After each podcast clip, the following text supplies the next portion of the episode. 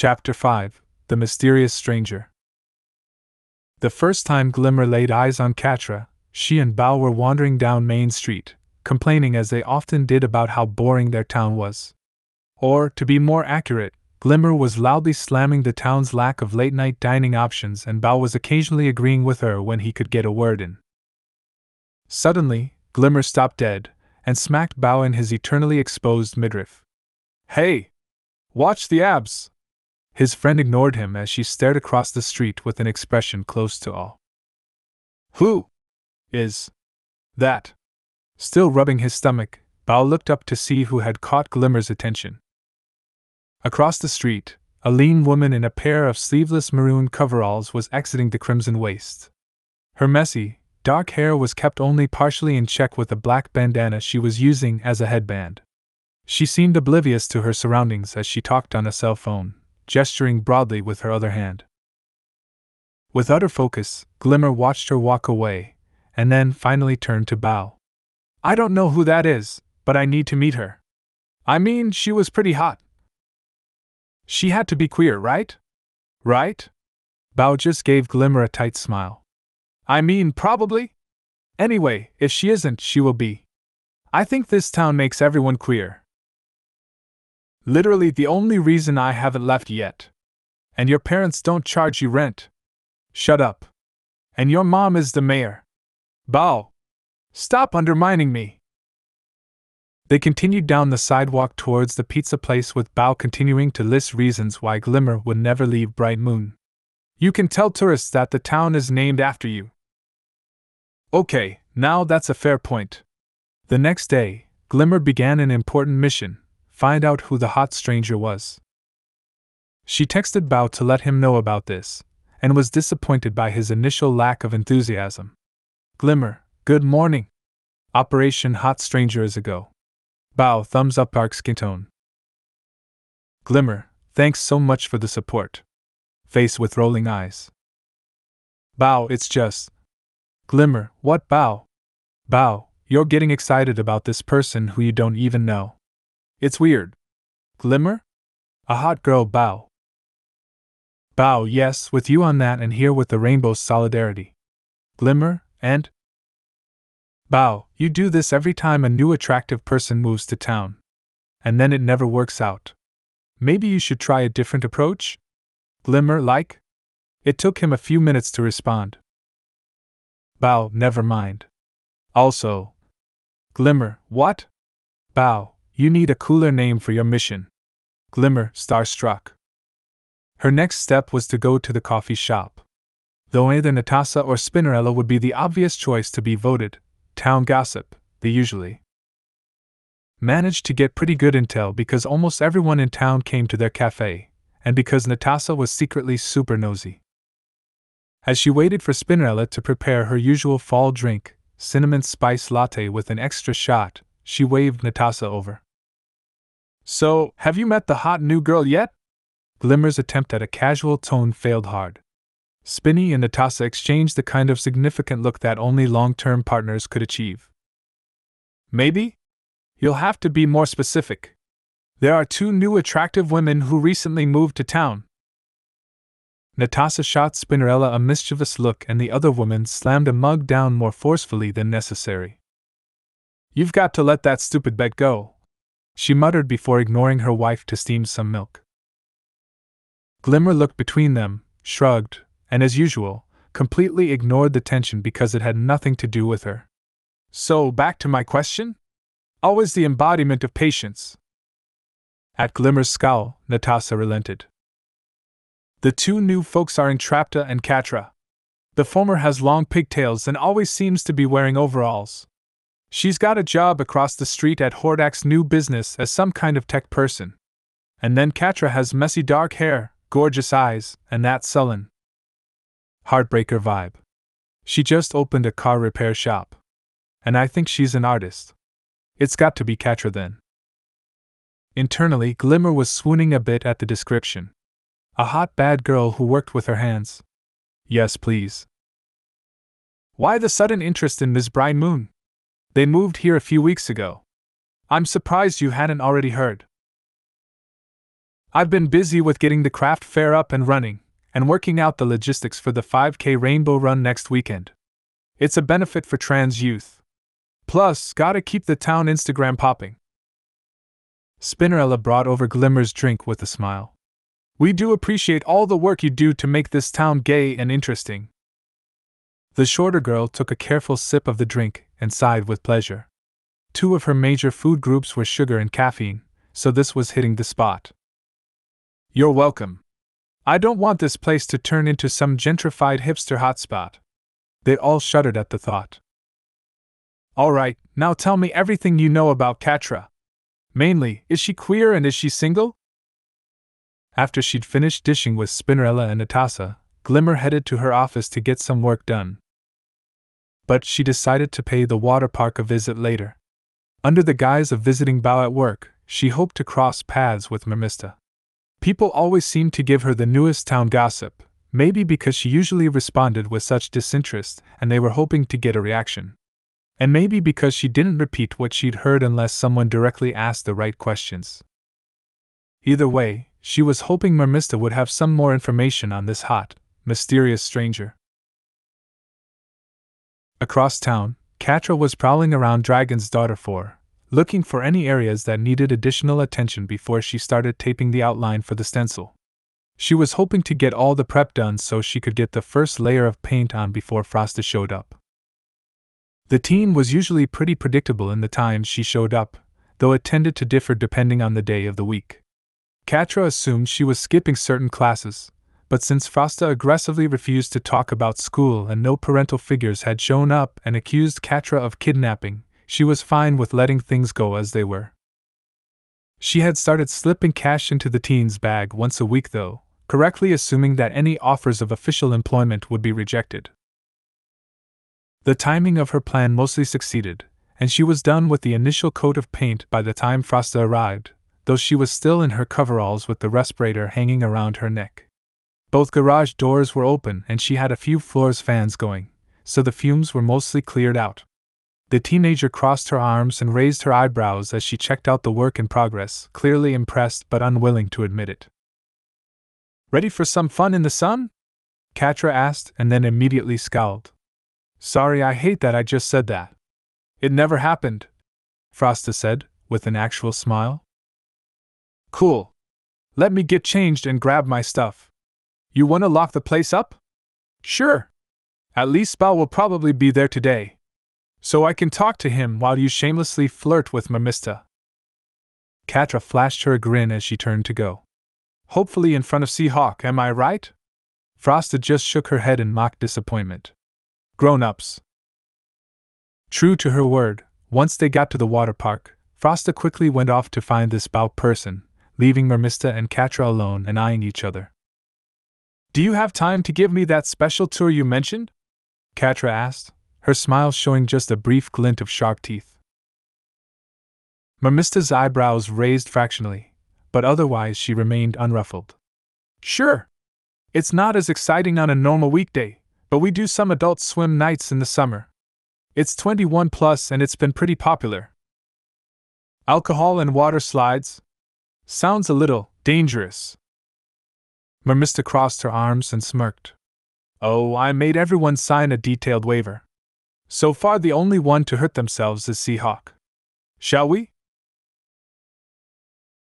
They had made it through most of the place, past several big water features, slides of various sizes, and a small arcade area which included a bar. You know, I never thought I'd say this about a water park, but this place is kind of classy. Most places are just like cesspits filled with children's urine. I was definitely not down with that vibe. Yeah, that doesn't really seem like your idea of fun, Catra murmured, managing to land enough seductive emphasis to make Mermista turn and stare at her speculatively. Catra stared right back, interested in where this silent standoff would go.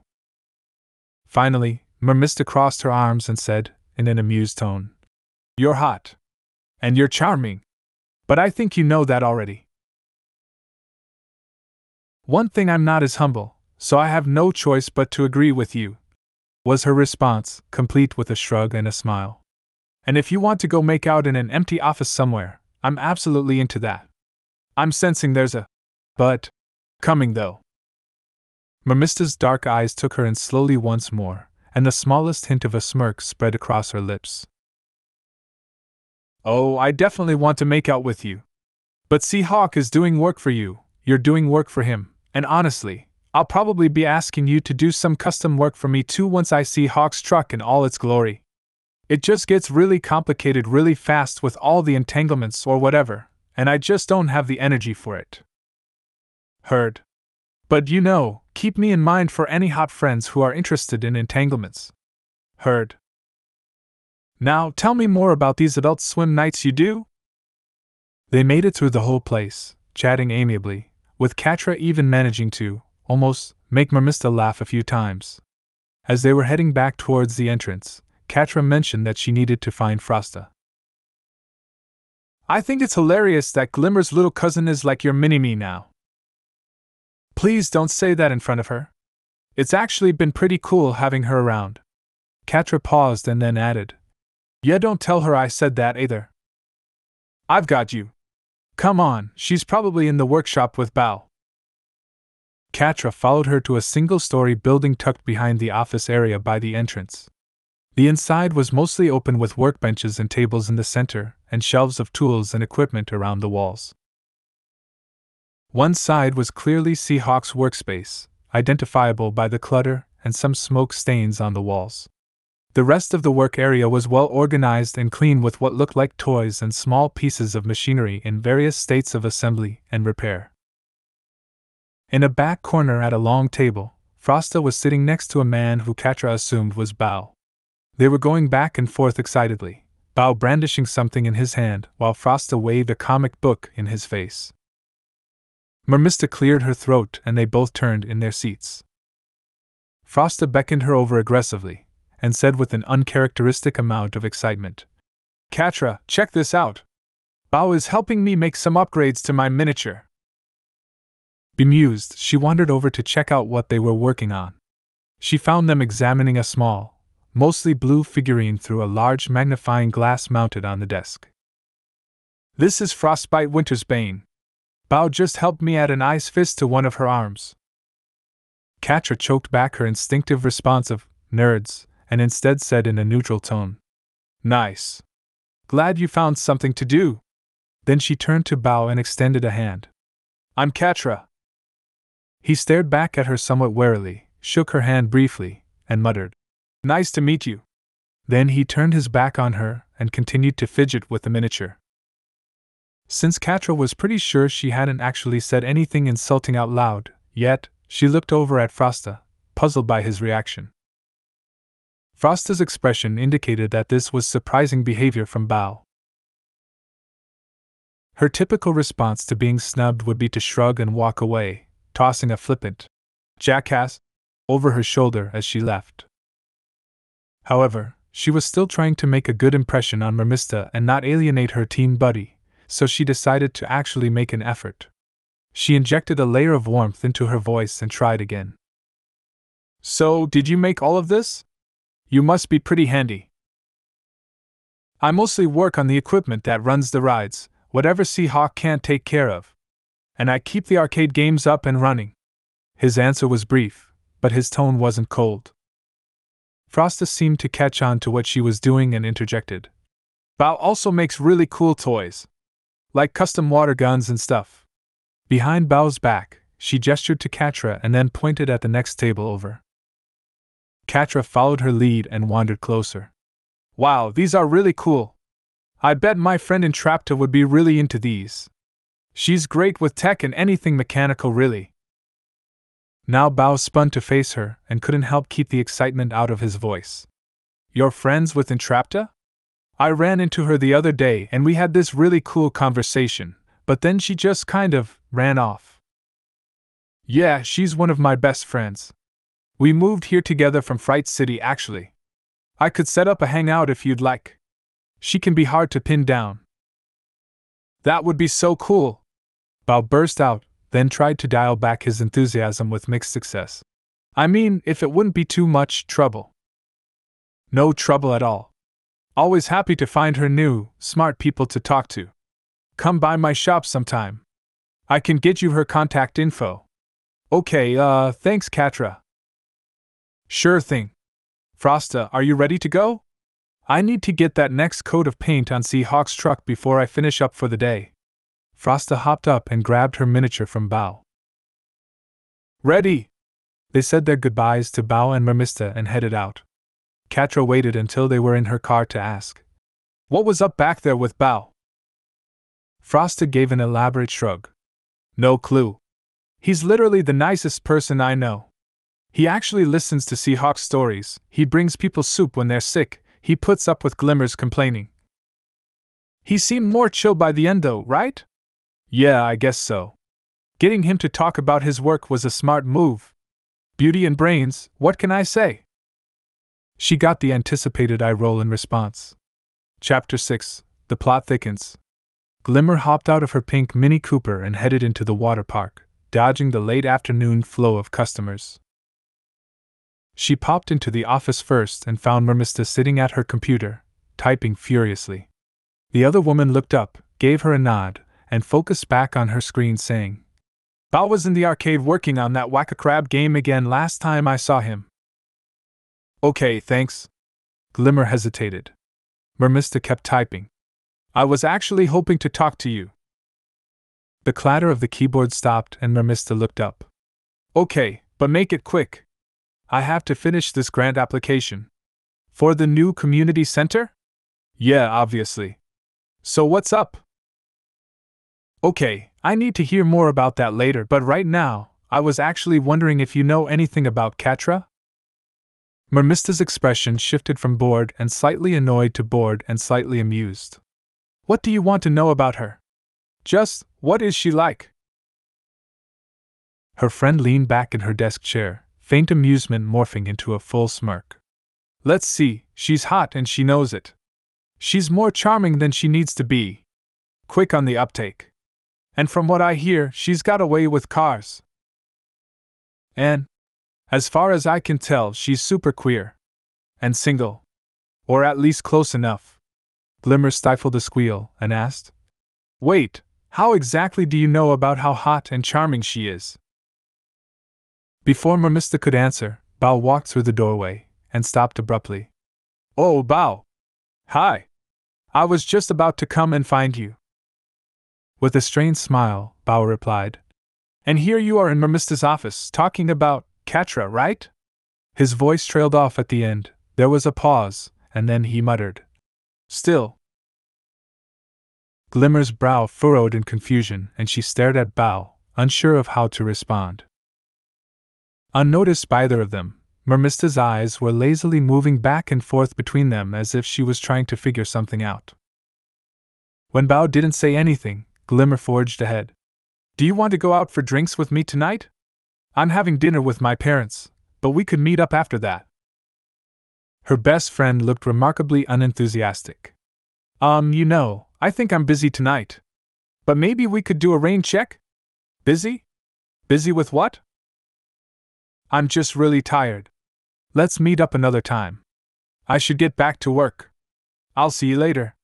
With a half hearted wave, he turned and left the building. Glimmer stared in shock, and upon recovering, turned to Mermista. What was that? Did something happen today that I don't know about? Mermista shrugged. I'll leave you to figure that out. Then she started typing again, utterly ignoring the still flabbergasted Glimmer. Eventually, the pink haired woman muttered, What the hell? and left the building to head home. As she was leaving, Mermista called out, If you want to know about Catra, maybe ask your little cousin. The two of them seem like they're pals. What the hell? After work, Adora sat down for a video chat with her twin brother. He was always the first person she shared big stuff with, especially because he always seemed to know something was up and got in touch with her to ask about it.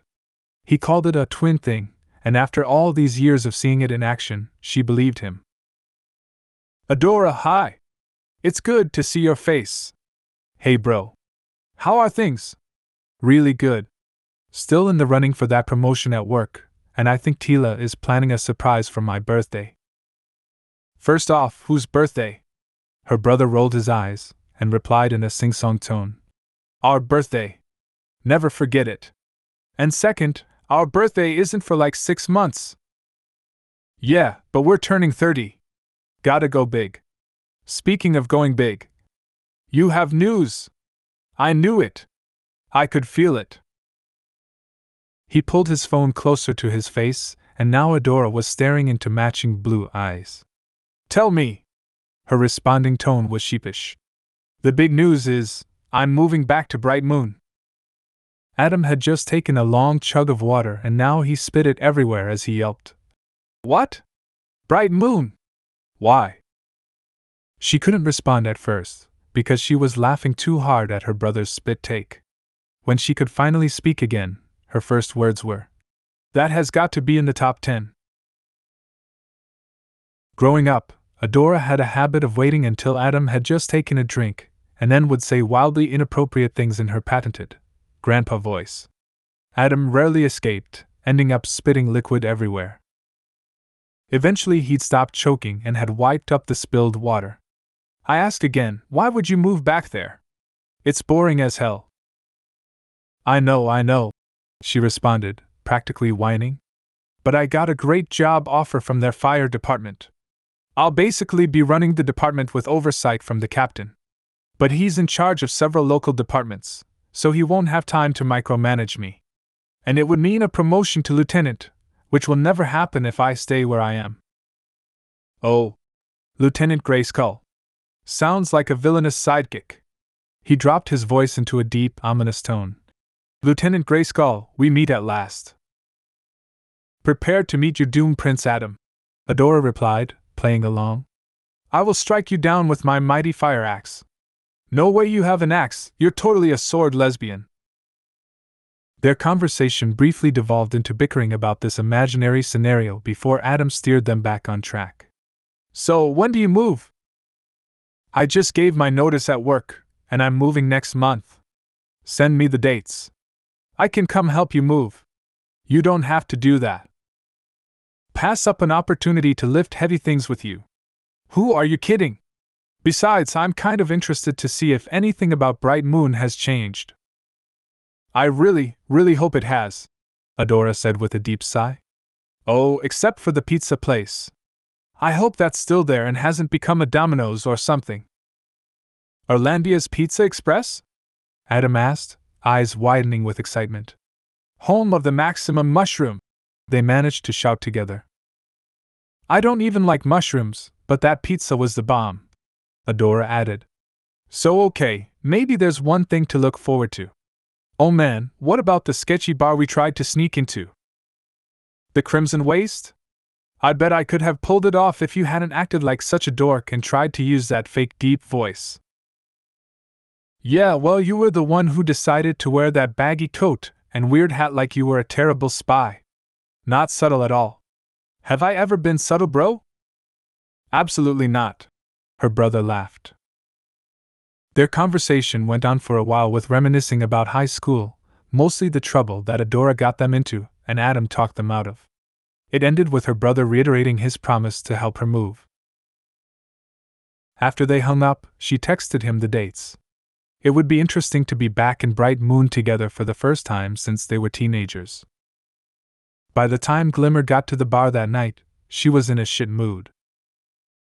Bow hadn't responded to a series of texts she'd sent him. Her mother had asked her several pointed questions about her future plans during dinner, and Frosta wouldn't shut up about how Bow had helped her with her miniature. She stalked inside and took a seat at the bar, ignoring everyone else in the place as she got out her phone. Sensing her dark mood, Kyle approached even more tentatively than usual. Hi, Glimmer. What can I get you? Vodka tonic. And you better not use that paint thinner rail vodka. Sue sure. Right away. Kyle delivered the drink and scampered away as soon as he'd collected the cash she tossed onto the bar. She scrolled through her phone, noting that Bow still hadn't responded to her, or said anything in the group chat for several hours. What could he possibly be busy doing that she wouldn't know about? He had to be lying to her, but why? Her frustration increased to the point that she almost texted Frosta to ask if she knew of anything that happened to Bow that day, but figured there was a 50 50 chance that she'd just get a middle finger emoji back. It was Frosta's standard response.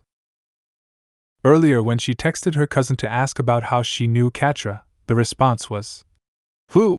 followed a few minutes later by, I just know all the cool people, I guess. Then, 15 minutes later, the middle finger emoji.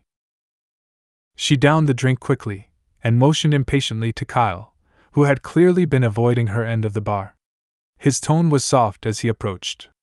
Another vodka tonic? No. I'm switching to beer. Okay, great, he responded, giving her a totally fake smile before backing away and towards the taps. When he was sure that her eyes were glued to her phone, he sent a quick text to his boyfriend Rogelio. Kyle, Glimmer is at the bar and just ordered a beer. Face screaming in fear. Buff BF shit. Let me know if you need backup. Kyle will do. Good vibes, please. Folded hands. All the bartenders in town feared the nights when Glimmer Bright Moon ordered beer. It only happened when she was in a terrible mood, and somehow was the catalyst for bad behavior. The last time it had happened at the Crimson Waste was the year before after she'd had a huge, public fight with her mom. She'd ended up locked in a broom closet to sleep it off after breaking a bottle of tequila on the bar and threatening to cut a bitch. If Lonnie had been there, she would simply have refused to serve the beer. But Kyle knew he couldn't stand up to Glimmer or anyone, so with a sigh, he filled a pint glass with a local amber ale.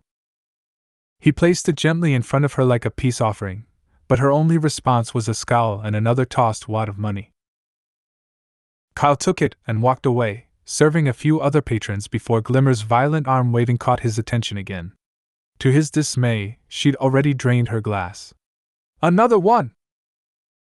This time, he decided to give her the beer with the lowest ABV, hoping this might prevent a repeat of her last beer adventure. Catra was sitting in a corner of the crimson waste that she'd come to favor, sipping on some whiskey. From her vantage point, she had a good view of both the entrance and the bar while remaining mostly out of view. She'd been texting back and forth with Scorpia and idly observing the patrons. Currently sitting at the bar was a pink haired woman who she'd recognized immediately. Catra, guess who just walked in? Scorpia, oh, who? Catra, your Instagram idol Glitter. Scorpia, you know her name is Glimmer. Also, Smiling face with hard eyes, are you going to talk to her? Catra, doubt it. She seems pissed. Scorpia, I wonder why. Catra, don't know. Don't care. A few minutes passed before Scorpia replied. Scorpia, her latest IG post is just a picture of a beer? With a bunch of hashtags that I don't get. Like hashtag badbeerbitch hashtag moodbeer. Catra, still don't care. Probably gonna head home soon. I'll catch you later. Scorpia, be safe. Sparkling Heart. Catra tucked her phone away and finished the last sip of whiskey in her glass. Despite her words to Scorpia, she was actually a little bit interested. Glimmer seemed to be a conduit to the queer heartbeat of Bright Moon, and she did plan to introduce herself at some point. Though, this might not be the right time. She stood up and was considering whether to go to the bar to get another drink, and maybe even say a quick hello to Glimmer when the other woman abruptly stood up and hurled a mostly full pint glass into the wall of the bar where it shattered in a satisfying explosion of glass and foam. Light beer, you asshole! She was screaming. It tastes like garbage! The bartender quaked with fear. Catra was impressed, and when the tiny dynamo suddenly whirled and caught her staring, she tossed off her biggest, Hey girl! Smirk and slowly crossed her arms. The immediate reaction she got was intriguing, and then the other woman was marching towards her, scowl melting somewhat as she got right up in Catra's space. Problem? You tell me, Sparkles. It's Glimmer, came the response through clenched teeth. Really? Fuck you, isn't your name Catra? Her voice dropped into a lower, sultrier tone. So you've heard of me? Glimmer was trying to play it cool and match Catra's slouching posture. Maybe. Catra shifted minutely closer. Glimmer didn't move away. They stood staring at each other until, in a bored tone, Glimmer said, So, are we doing this? Catra's gaze dropped and moved slowly back up the other woman's body. Then she pounced, slamming Glimmer back into a table and knocking over two bar stools in a noisy clatter. From behind the bar where he was still forlornly cleaning up broken glass came an anguished yelp from Kyle. Then their lips met, and Glimmer was shoving her back, smashing them into another table and sending an ashtray flying. Kyle squealed. Please don't break anything else. It was hard to tell if the resulting whirlwind was a physical altercation or a makeout session. One wide mouthed man dropped an entire bottle of beer on the floor as he stared in awe at the display. Another patron was so distracted that they tripped and fell over a trash can, knocking its contents to the floor, where they also landed in a crumpled heap. Finally, as if reaching some unspoken agreement, the mayhem paused and the two women exited the bar. Kyle breathed a sigh of relief as the door swung shut behind them. Lonnie's gonna kill me, he muttered, taking in the devastation of the room. The next evening, in the back office of the bar, Lonnie and Netossa were watching a TV with rapt attention. Okay, wait for it. This is my favorite part. Lonnie was saying, pointing at the screen with the neck of her beer bottle. Netossa's eyes widened and she watched Catra basically body slamming Glimmer into a table. Dumb. I know, right? This is better than pay per view. She offered Netossa a bowl of popcorn and they both crunched away for a moment, watching the rest of the scene. On screen, the door slammed shut and Kyle stood behind the bar gaping at the aftermath. When I got in that night to help close, Kyle was still cleaning up. I thought he was going to cry. I could barely get him to string together two words. So I had to review the security footage to see what actually happened and found this masterpiece. Check it out, there's another angle from the second camera. They watched the scene play out from a different direction, and it was no less impressive. Lonnie paused the playback and crossed her arms. To be honest, I didn't think Glimmer had it in her. Netossa took another drink. Oh, I'm not surprised. She's got that angry femme energy. And now she's caught the eye of the hot new girl in town. Damn, I should have made a bet with Spinny about who Catra would hook up with first. Missed opportunity, Lonnie teased though we could still bet on who Catra gets together with next. You know this town is all one big queer poly puddle. Present company excluded. No judgment from me. I'm just too old for all that shit. Whatever, Grandma. You in? Do I ever turn down a bet? You know, I could bet on you, just to be an asshole. Nice try. You know, I currently have my hands full with my boys. They both sat thinking for a few minutes. Okay, I've got it, Netossa finally said. Mermista. Damn, that's who I was thinking. Fine. I'm gonna go with Starla. Interesting. Those are basically two opposite personalities. We'll see how this goes. They clinked their bottles together, and then Lonnie gave Netossa a mischievous smirk. Wanna watch it again? Hell yeah! But this time, started from when Glimmer throws her drink.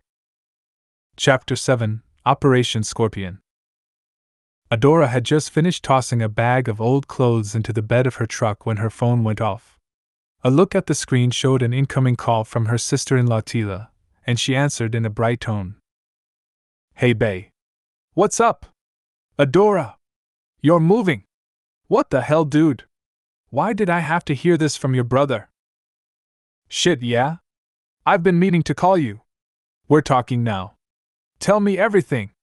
I swear, it's not that exciting. You are moving across the country to do a job that assigns an actual rank. And you'll be just a road trip distance away. Not even like a multi day road trip either. Like one semi long drive. Obviously, it's exciting. A grin broke across Adora's face. She'd been missing Teela a lot. The two of them had become good friends immediately upon Adam introducing them. Teela was proudly bisexual and sometimes teased Adam by saying he was lucky she met him first.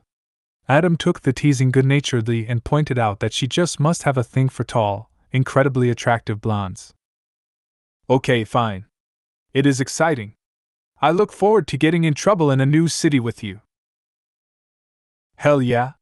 Though I did a little research on Bright Moon. Not sure city is the right word, maybe town is more appropriate. Whatever. If it's too boring there, I'll just come visit you. Seems pretty gay though, at least. I mean, there's a whole blog called Gay Bright Moon.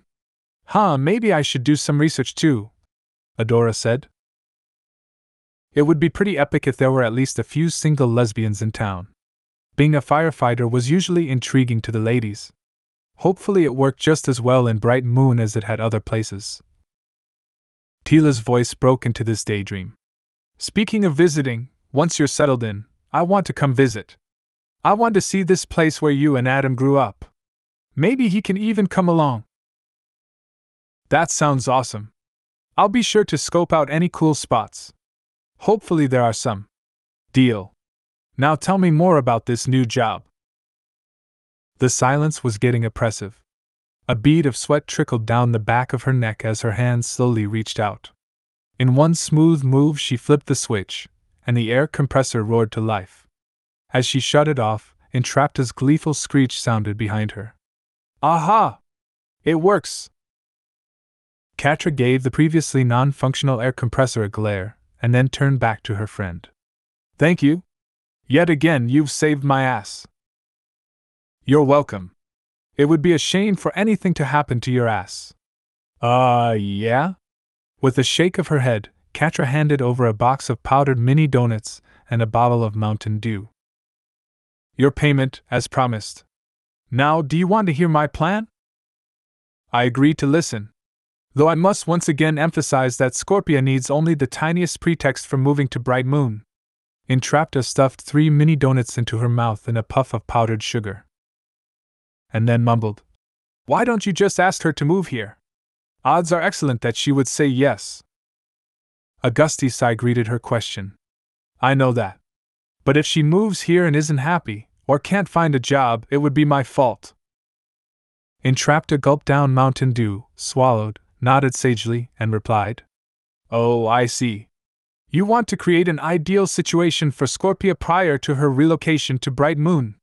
Then she can enjoy a seamless transition which will also help assuage your guilt for leaving her behind. Exactly. I think. There are several categories to take into consideration. My past experiences with Scorpia indicate that the top areas of focus should be relationships, living situation, and career, in that order. Catra could tell that her friend was really getting into the plan now as she pulled out her phone and began rapidly typing something. It could also be the huge amount of sugar and caffeine she'd put away in the past five minutes. Suddenly, Entrapta thrust her phone into Catra's face, nearly smashing her in the nose. See! I can help with one of these issues! Catra pushed the phone backwards so she could actually see the screen. It was a listing for a two bedroom apartment. I propose that Scorpia and I live together in this apartment. Hordak has been suggesting that I move out of the garage, and all past data indicates that Scorpia would prefer not to live alone.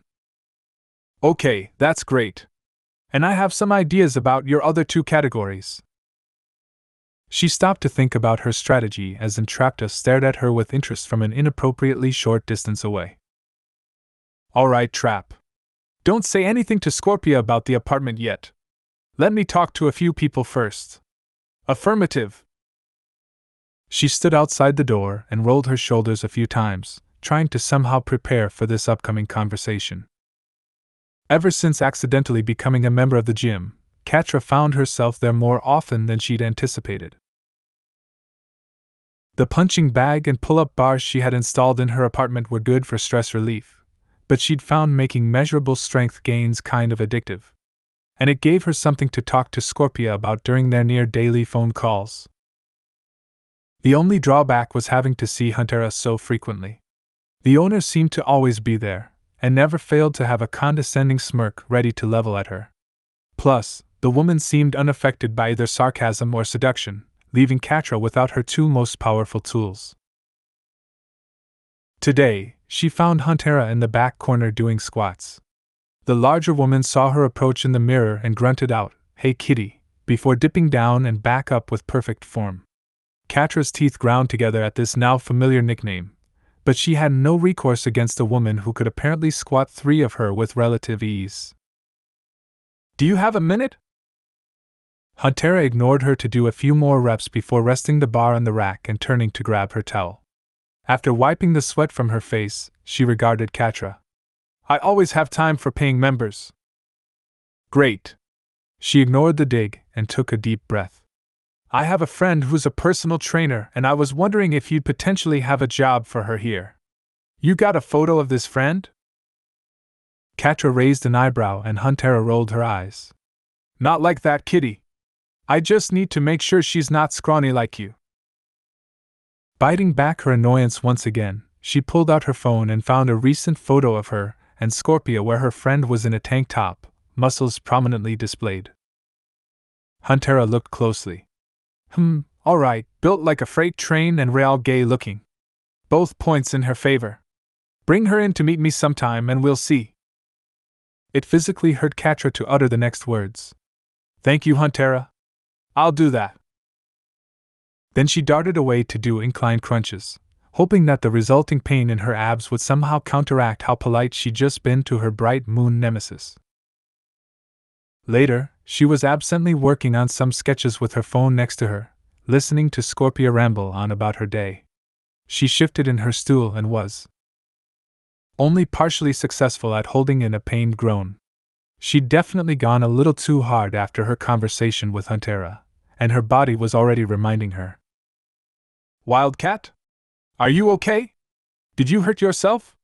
Oh my gosh, are you bleeding? Chill, big girl. I just did way too many crunches today, and now I'm paying for it. Her friend's voice immediately shifted from concern to pride. I'm so impressed with you. I know how much you hate the gym, but a good base of strength is so important. Before Scorpia could launch into one of her favorite motivational speeches about why her besties should exercise more, her top two were bone health matters and girls love muscles, Catra cut in. I can totally take you to the gym when you visit. I think you'd really like it. By the way, when are you coming to visit? Thankfully, her phone was a decent distance away from her ear because the volume of Scorpia's excited response would have blown out her eardrum. I'm so glad you asked.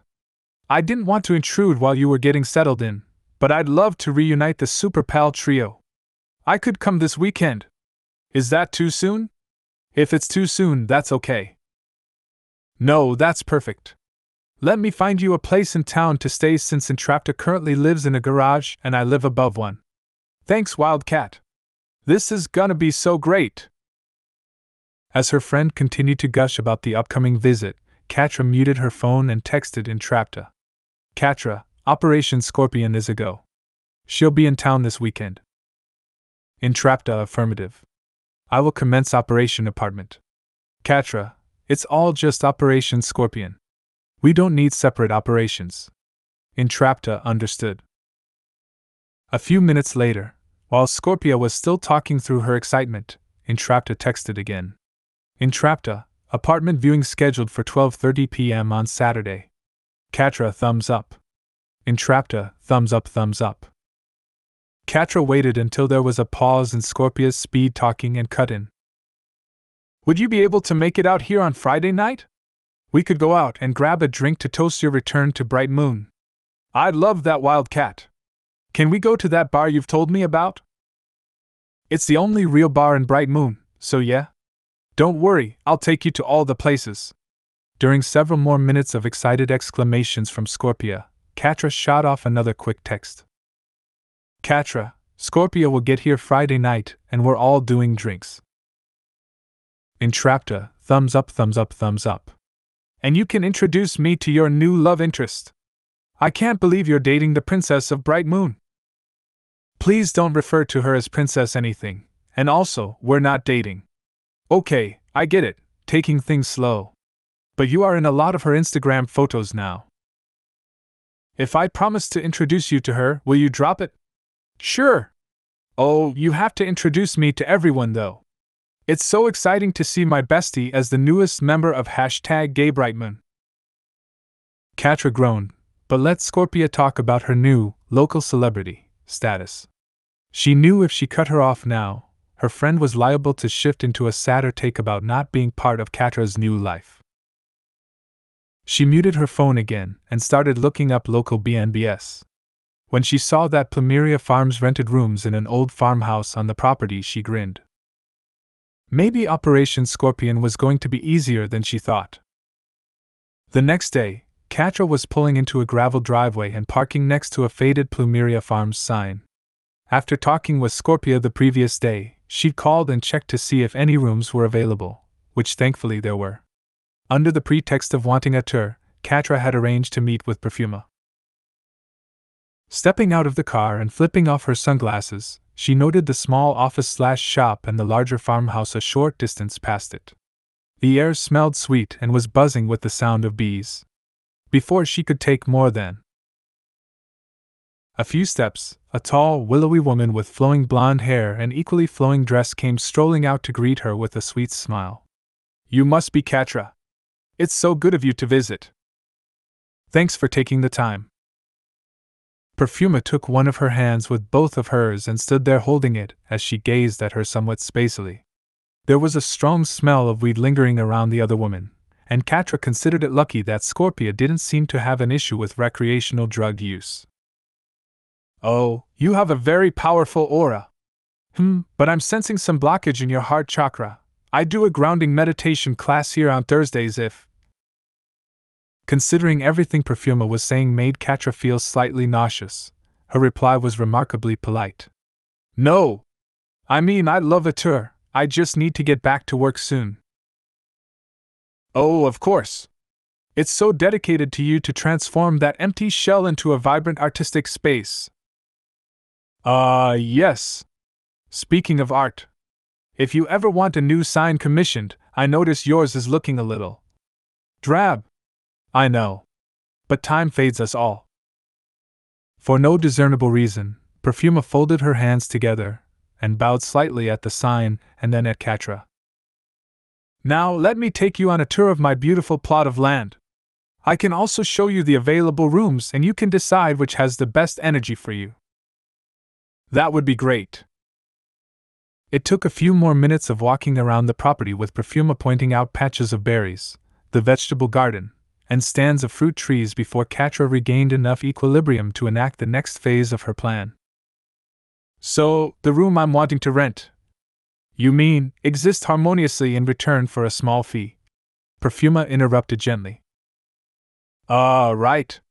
Anyway, it's not for me, it's for my next friend Scorpia. She's visiting this weekend, and unfortunately, my living space isn't conducive to guests. She looked sideways at Perfuma and continued in an innocent tone. Oh, I think maybe you met her when we visited a couple months ago. At the coffee shop? Oh, yes, of course, I remember her. She was so helpful, and kind, and strong. Unseen by Perfuma, Catra smirked. She really is great. And all of those things. Anyway, I think she's been feeling a little down since Entrapta and I moved here. She and I were roommates, and we all used to hang out together all the time, and now that she's all alone there, just a single girl without her best friends. Oh, really? Single? And just like that, the bait was taken.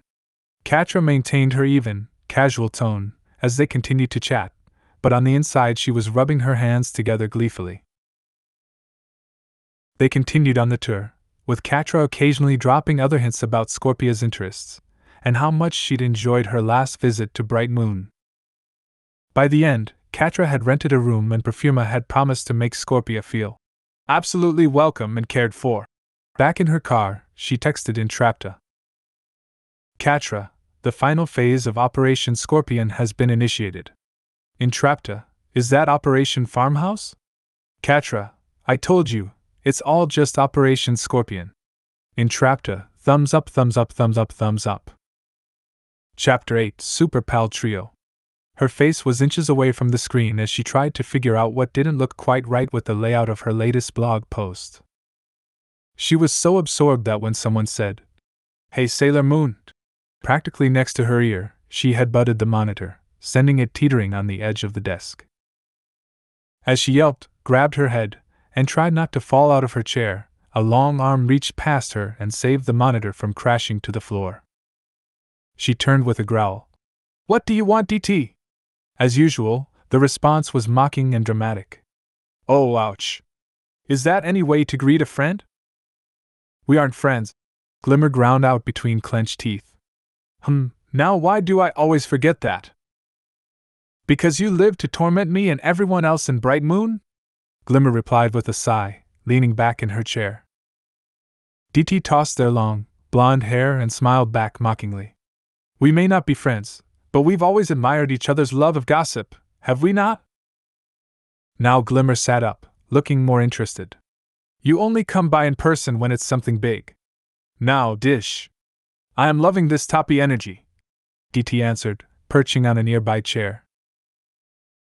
After a dramatic pause that had Glimmer narrowing her eyes again, they finally spoke.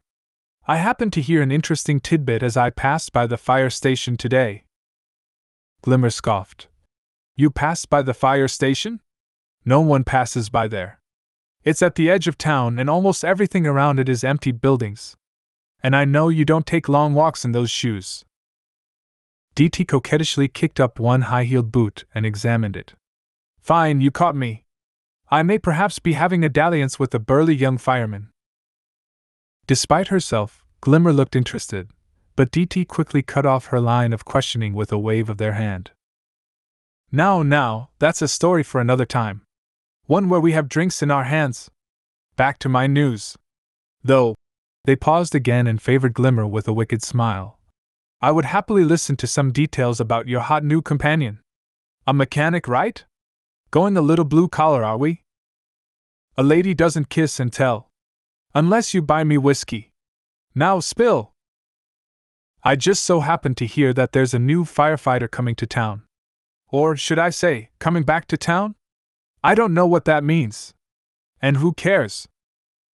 DT pressed a hand against their heart. Who cares? I'm shocked and appalled.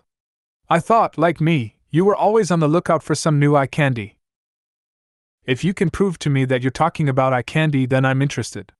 DT leaned forward and said in a conspiratorial tone. I have two words for you, darling Adora Grayskull. Glimmer gasped and fell off her chair. It turned out that Scorpia didn't get into town early enough on Friday night to have drinks. But Catra had called ahead to let Perfuma know, and apparently the woman had been waiting with a cup of chamomile tea when Scorpia had finally arrived at Plumeria Farms. And it was even made from chamomile that she grew herself. The three of them were at Cloud Wives Cafe, and Catra had been patiently listening to her friend gush about how cute her room was, how good the pillowcase smelled, homemade lavender spray apparently, and how kind Perfuma was for at least 15 minutes now. Uncharacteristically, Entrapta was listening avidly, and even nodding at mostly appropriate moments. From the not subtle glances that she kept giving Catra, it seemed that her attentiveness was because Operation Scorpion was in progress and doing well. Entrapta did love having a mission. Now, as Scorpia named all the different types of flowers in the vase in her room, Entrapta made an odd whirling motion with one hand. Out of Scorpia's line of sight, Catra raised her eyebrows and shrugged. Entrapta made an exaggerated show of slapping her watch and nodding slowly. The oddity of that pantomime caught Scorpia's eye, and she trailed off. Honeysuckle, black eyed Susans, wait, are you okay, buddy? Yes, I was just. Oh, look, it's the hippie woman. Scorpia swiveled around so fast she almost shouldered Catra off of the couch. Perfuma had just walked in the door, and there was a broad smile on her face directed at Scorpia. I'm just going to, um, go say hi. As their friend departed to converse, Catra slid closer to Entrapta. What was all that arm waving about? Oh, I was just trying to indicate that it was almost time to leave for the apartment viewing. I planned a walking route that will take us past several of the spots considered to be the cutest in the town, which means that Scorpia should be enamored with them. Good thinking. Have you said anything to her about the apartment yet? Negative. The details of the plan that you presented to me did not include whether to reveal anything ahead of time. Okay, great. Here's what we should do you say that we're going to see an apartment you're interested in, and then, if it's nice, talk up the good qualities to Scorpia, but also imply that you can't afford it alone, and would rather live with someone. By imply. You mean suggest as true? As I currently have no accurate long term projections regarding my finances, that is truth versus implication. Yes, right. Okay, she's coming back. Just try to convey that you'd be happy with her as your roommate without giving away our plan. I will do my best. Now Scorpia rejoined them, her cheeks slightly flushed. So, Perfuma invited me to have dinner with her at the farm tonight. I didn't think we had any plans, so I said yes, but I can definitely cancel if you did plan something. No! No, that's great. Um, I have dinner plans already. Okay. That is great. I mean, it's that you have a social life here. We should all get a drink together later, though. I promise you a trip to the Crimson Wastes. Absolutely wildcat. So, what else are we up to today? Now, Entrapta jumped in. If the two of you could come with me, I'm going to look at an apartment. I would really value your opinions. Catra gave her a stealthy thumbs up. Oh, sure. Happy to help, was Scorpia's predictable response. They were bustled out into the street by Entrapta, who then gestured to the right. Let's go this way. The other two hurried to catch up as their friend zipped off, pointing emphatically at things on either side of the street. The apartment was spacious with a lot of natural light and a surprising amount of counter space. Once they'd gotten there, Catra had faded into the background and let Starla walk Entrapta through all the features. Since Entrapta had a tight grip on Scorpia's wrist, her larger friend was getting the full benefit of the tour as well. All of Entrapta's data points seemed to be perfectly accurate, because Scorpia's eyes were lighting up every time her friend loudly echoed something Starla had said in unit washer and dryer, new dishwasher, small balcony, or pointed out other things that were seemingly too insignificant for the realtor to have talked about smart thermostat, excellent water pressure, and that it was allowable to grill in the communal yard space. Starla seemed a little confused as to why the apparent tenant was trying to sell her out of town friend on the space, but she valiantly continued her spiel. Once they'd gone through every inch of the space, she retired to the hallway to let them talk more privately. What do you think? Entrapta demanded as soon as the door had closed. This place is great trap. Catra answered from where she was lounging on the kitchen counter. I can't believe it even has two bathrooms. Yes, that is an added bonus, her friend replied. And what do you think, Scorpia? because Catra had recently been trying to teach her how to be more subtle. Instead of an unblinking stare directly at her subject of inquiry, Entrapta tried to make more casual eye contact. Basically, she just stared at a different random spot on the wall for a few seconds and then shifted her gaze to a different one. Catra wasn't sure if it was better or worse. Oh, um, it's really nice, buddy. I mean, like so nice. Pretty sure it's the opposite of our Fright City place. I agree. But can you afford this place? And would you want to live here by yourself? This place is so big, and I know you like kind of holding up. This was a polite way of saying that Entrapta tended to create a nest of empty food and drink containers, crumpled papers, and broken electronics, and then mostly exist within it. Between that and her lack of any interest or skill when it came to cooking, the amenities and spaciousness of the apartment seemed unnecessary on many levels. The currently available rental spaces in Bright Moon are rather limited as it's a small market, but all of them are superior to our building in Fright City. Also, this would be an adequate arrangement for having a roommate. A roommate! Scorpia exclaimed, sounding dumbfounded by the concept. Do you have someone in mind? Ideally, someone familiar with me and accepting of my many quirks and someone who is responsible and unlikely to violate any of the rules within the lease agreement. Entrapta cut her eyes quickly over to Catra, who gave her a brief thumbs up and then motioned towards the door. Well, I guess I'll have to think about who would meet those criteria. Then she bounced out the door to tell Starla that she loved the apartment, but needed a few more days to think about it. After a moment, Catra followed, pausing only to say, this is a really nice place. She left Scorpia looking around with a rather dazed expression on her face. Later on, the three of them were at Catra's shop. She'd promised Scorpia she could meet Glimmer, but wanted to do the introduction in the most casual way possible. And since her visiting friend had demanded to see the space anyway, she figured she'd kill two birds with one stone. This is an amazing wildcat. It looks so different. And so cool. It was a transformation that was true. Everything was as clean as an active car shop could get, and Catra had started hanging some of her artwork on the walls. A mixture of designs she'd done in the past, and some that she had yet to execute. The front desk area now looked like an actual reception space, mostly due to Frosta's efforts, and there was even a reasonably clean, salvaged couch that Glimmer had donated for the waiting area. You know what? Catra asked, glancing around with her hands on her hips. You're right. This is fucking cool. A laughing voice sounded from the doorway. Is someone talking about me? Hey, Glimmer. Catra replied in a fond tone with an added eye roll. As Glimmer walked over to Catra, Scorpia zipped over, standing with barely restrained excitement. After a quick kiss on the cheek, Catra presented her friends. This is Scorpia, the softest soft butch you'll ever meet. And Entrapta, the smartest techie nerd I know. Y'all, this is Glimmer. It's so nice to meet you! Scorpia gushed, sweeping Glimmer into a bone crushing hug. Glimmer made an incoherent choking sound, and Scorpia released her abruptly and took a step back. Oh, sorry! I'm a hugger, but I'm trying to get better about asking first. It's fine. Glimmer managed to gasp as her lungs are inflated. I'm just so excited to meet Catra's girlfriend. She's not my girlfriend. Catra and Glimmer managed to shout at the same time. Jinx! Glimmer managed to get out, just as Catra opened her mouth to say the same thing. Ha! I win! You owe me a Coke! Sure thing, Sparkles. In fact, I'll let you have your pick of anything in my vending machine. You sure know how to spoil a girl.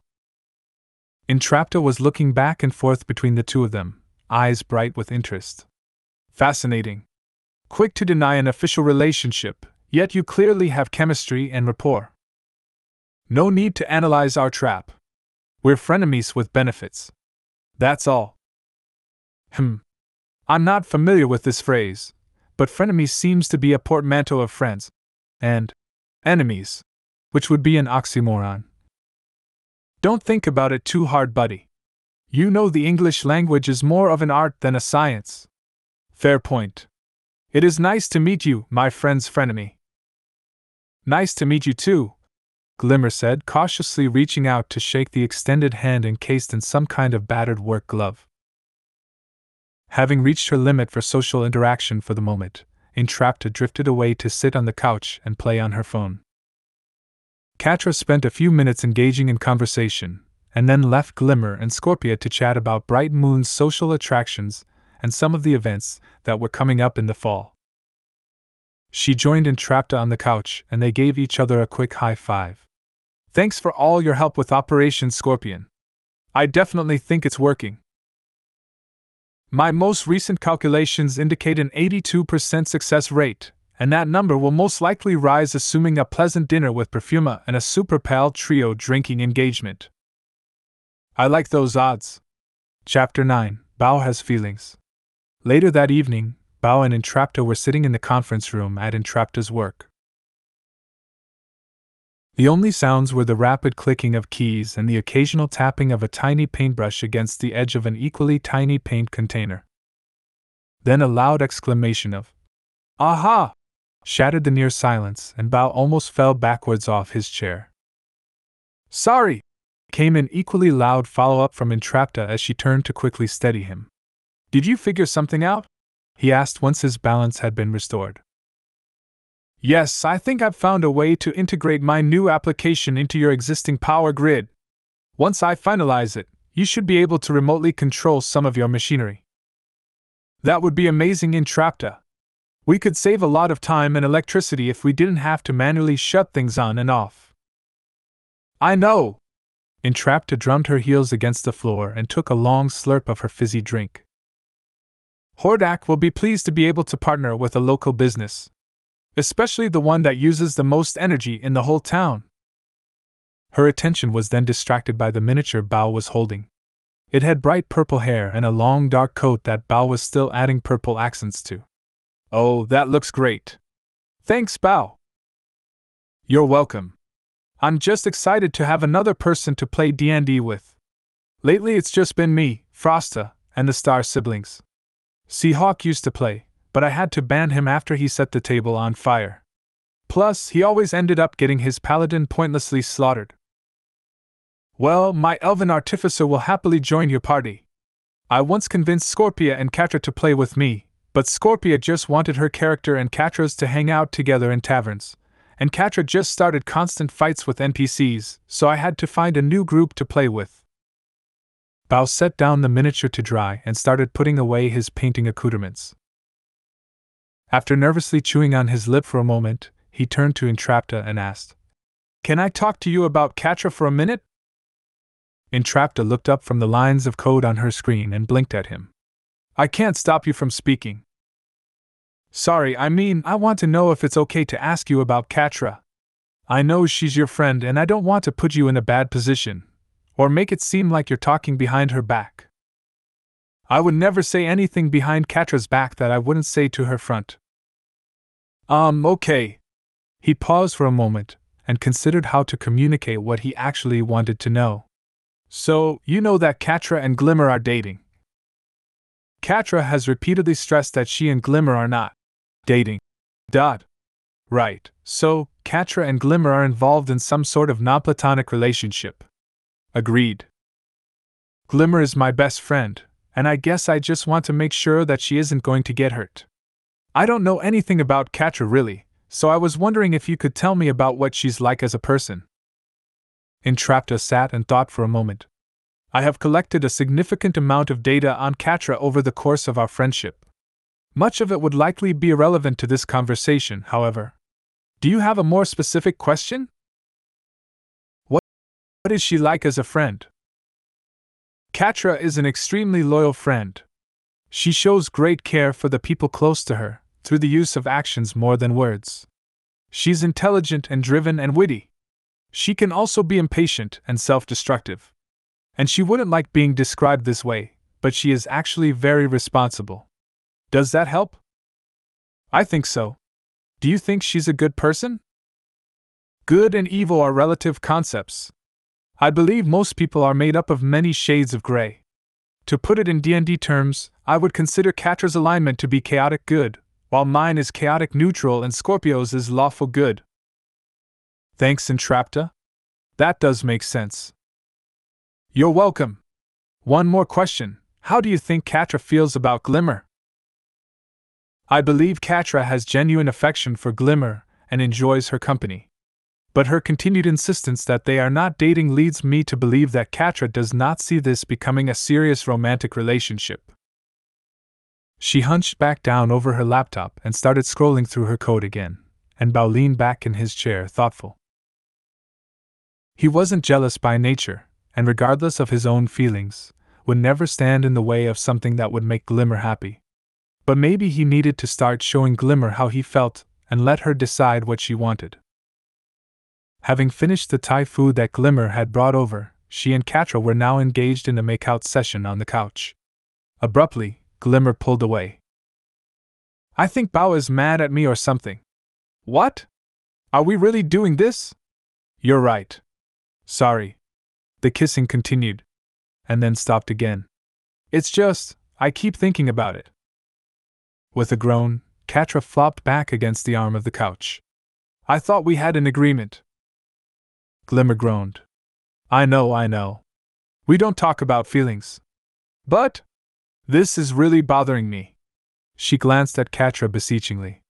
And I know you actually care. It took the other woman a few dragging seconds before her posture relaxed, and she mumbled a response. Duh. Of course I care about you, Sparkles. I just, I don't have feelings, okay? Now Glimmer turned and faced her fully. What? Come on. Not even with your friends? Now the responding tone had a defensive edge. Look, that's just not me, okay? Scorpia does the feelings and the hugs, Entrapta does the logic and the data, and I. You what? I keep it real. I take care of people, just from a distance. And without a bunch of words, okay? Yeah, okay. I'm not trying to argue with you. Good. They sat silently for a minute. You can tell me your feelings about this Bow stuff, I guess. If you want. Glimmer clapped her hands together and grinned. Thank you. Okay, so it all started that day you took Frosta to the water park. Later, at the Crimson Waste, Catra was explaining the situation to her friends. And then she told me that Bow has been really distant ever since she started talking about me to him. But he's always nice enough to me. So, I don't get it. She took a long sip from her beer bottle and looked between her two friends. What do you think? Scorpia and Entrapta exchanged a look. It wasn't often that they were on the same page and Catra was lagging behind, but when it did happen, it was invariably about feelings. Entrapta was a keen observer and spent a lot of time cataloging human behavior. Scorpia just had so many feelings that she was good at identifying them in others. Catra had once joked that her feelings will contained only anger, pride, lust, and swagger. Kind of just sounds like you're naming some of the seven deadly sins, Scorpia had said hesitantly. Catra had hissed at her. Ah, anger, Entrapta had commented. Now, though, Scorpia leaned back in her chair and took a long look at her friend. There was something a little softer than usual in her tone as she told them about her confusion. What? Catra asked sharply. Uh. Entrapta interjected. Are you asking us for our opinions on why this behavior is happening? Are you asking for advice on how to deal with Glimmer and or Bow? Or something else?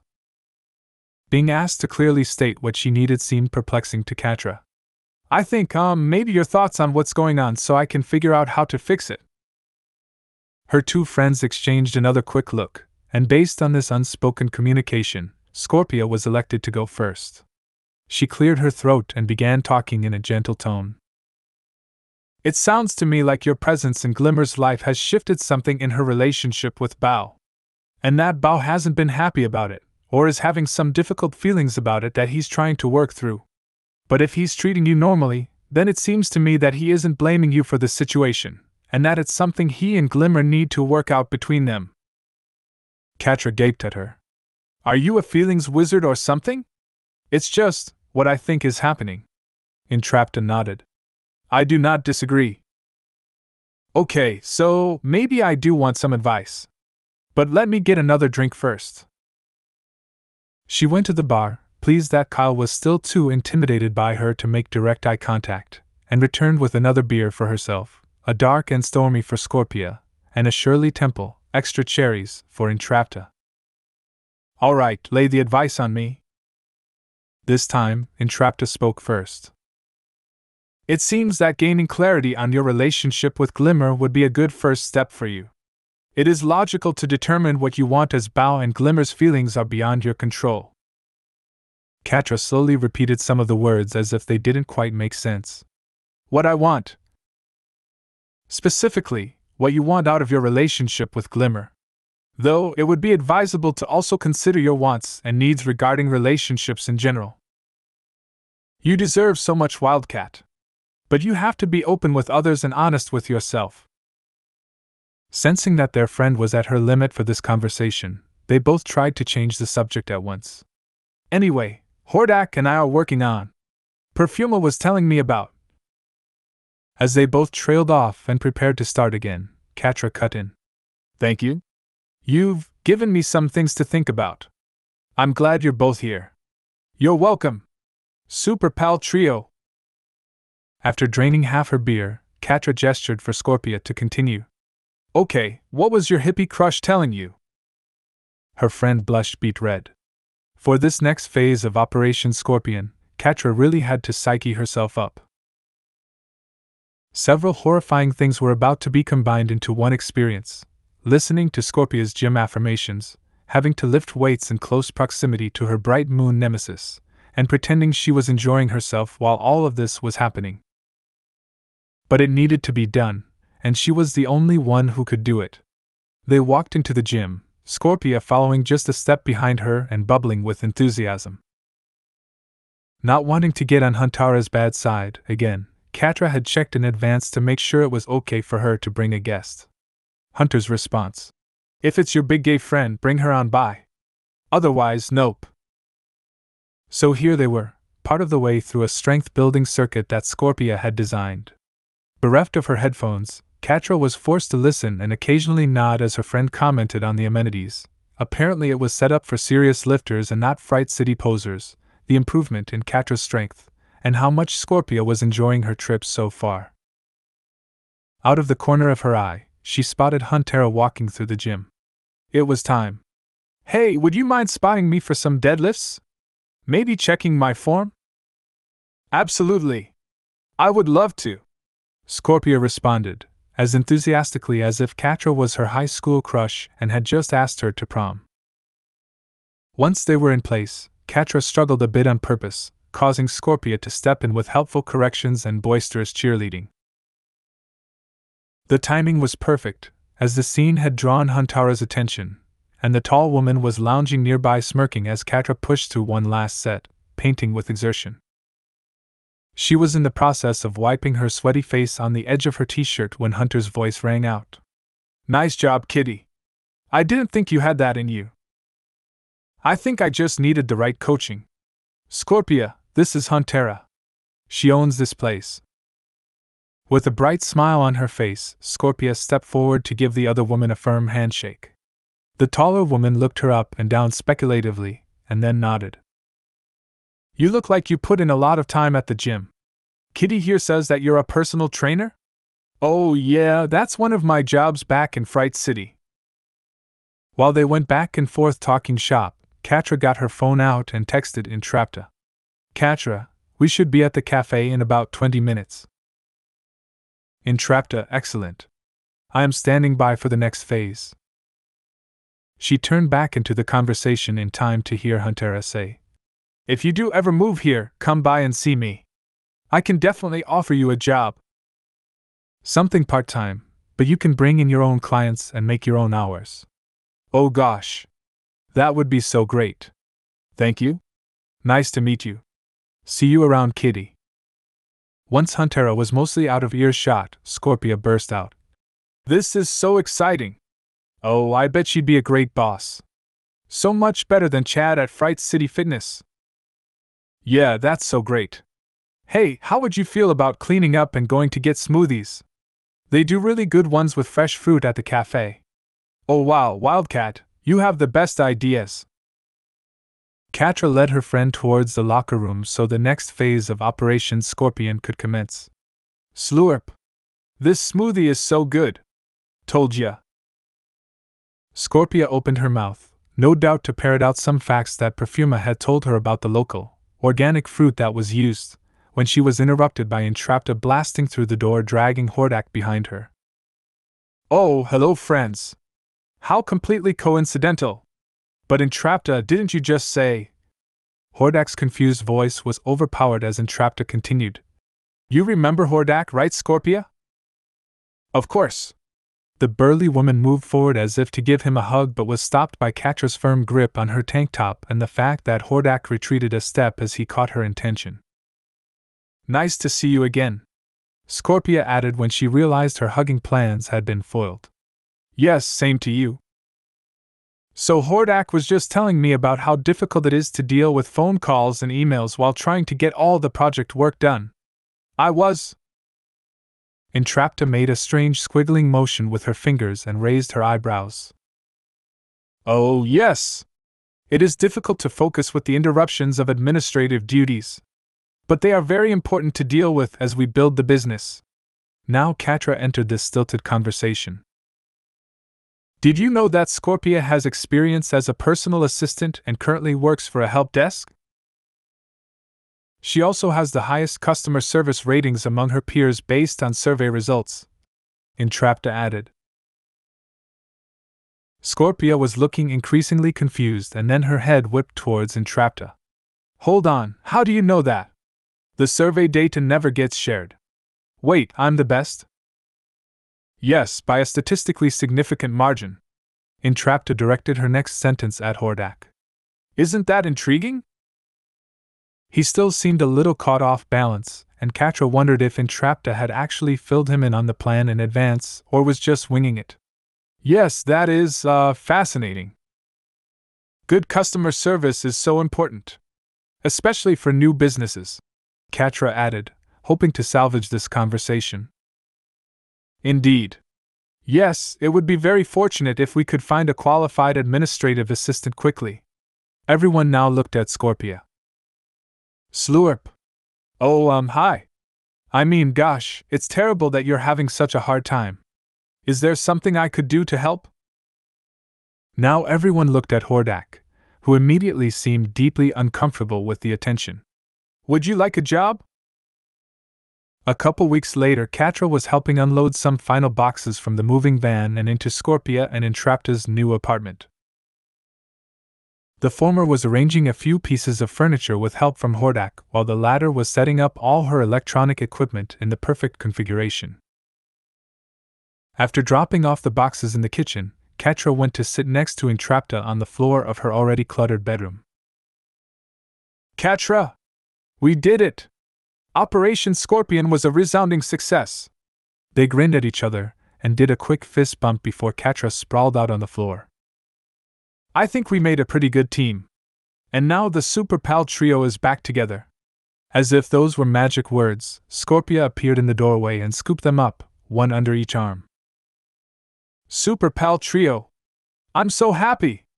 As she laughed and cried simultaneously and swung her friends back and forth, Entrapta squealed joyfully, and Catra tried not to succumb to motion sickness. Her authentic happiness at her friends being with her did at least help keep the nausea at bay.